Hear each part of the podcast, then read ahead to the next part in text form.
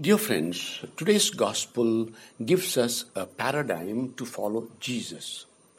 Many young men and women have taken up the invitation of Jesus and have followed him, giving up what is dear to the world.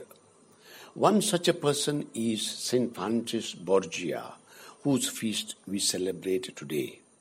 Let me share with you his inspiring conversion story.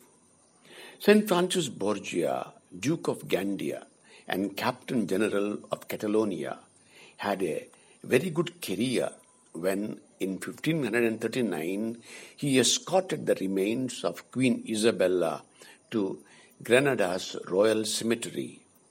When the coffin was opened to verify the body, he was struck by what met his eyes.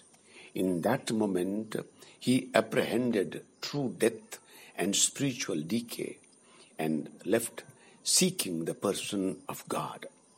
It was some years before he could follow God's calling.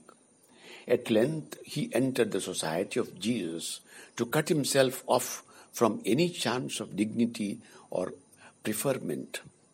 But his order chose him to be its head.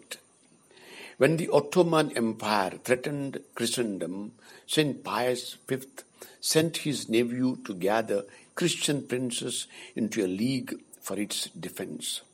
The Holy Pope chose Francis Borgia to accompany him, and although spread too thin, the saint obeyed at once.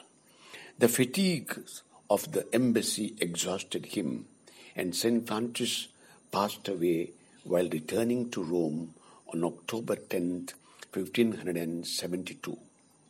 St. Joseph and Mary, our mother, create in us deep and personal love for Jesus and for his mission.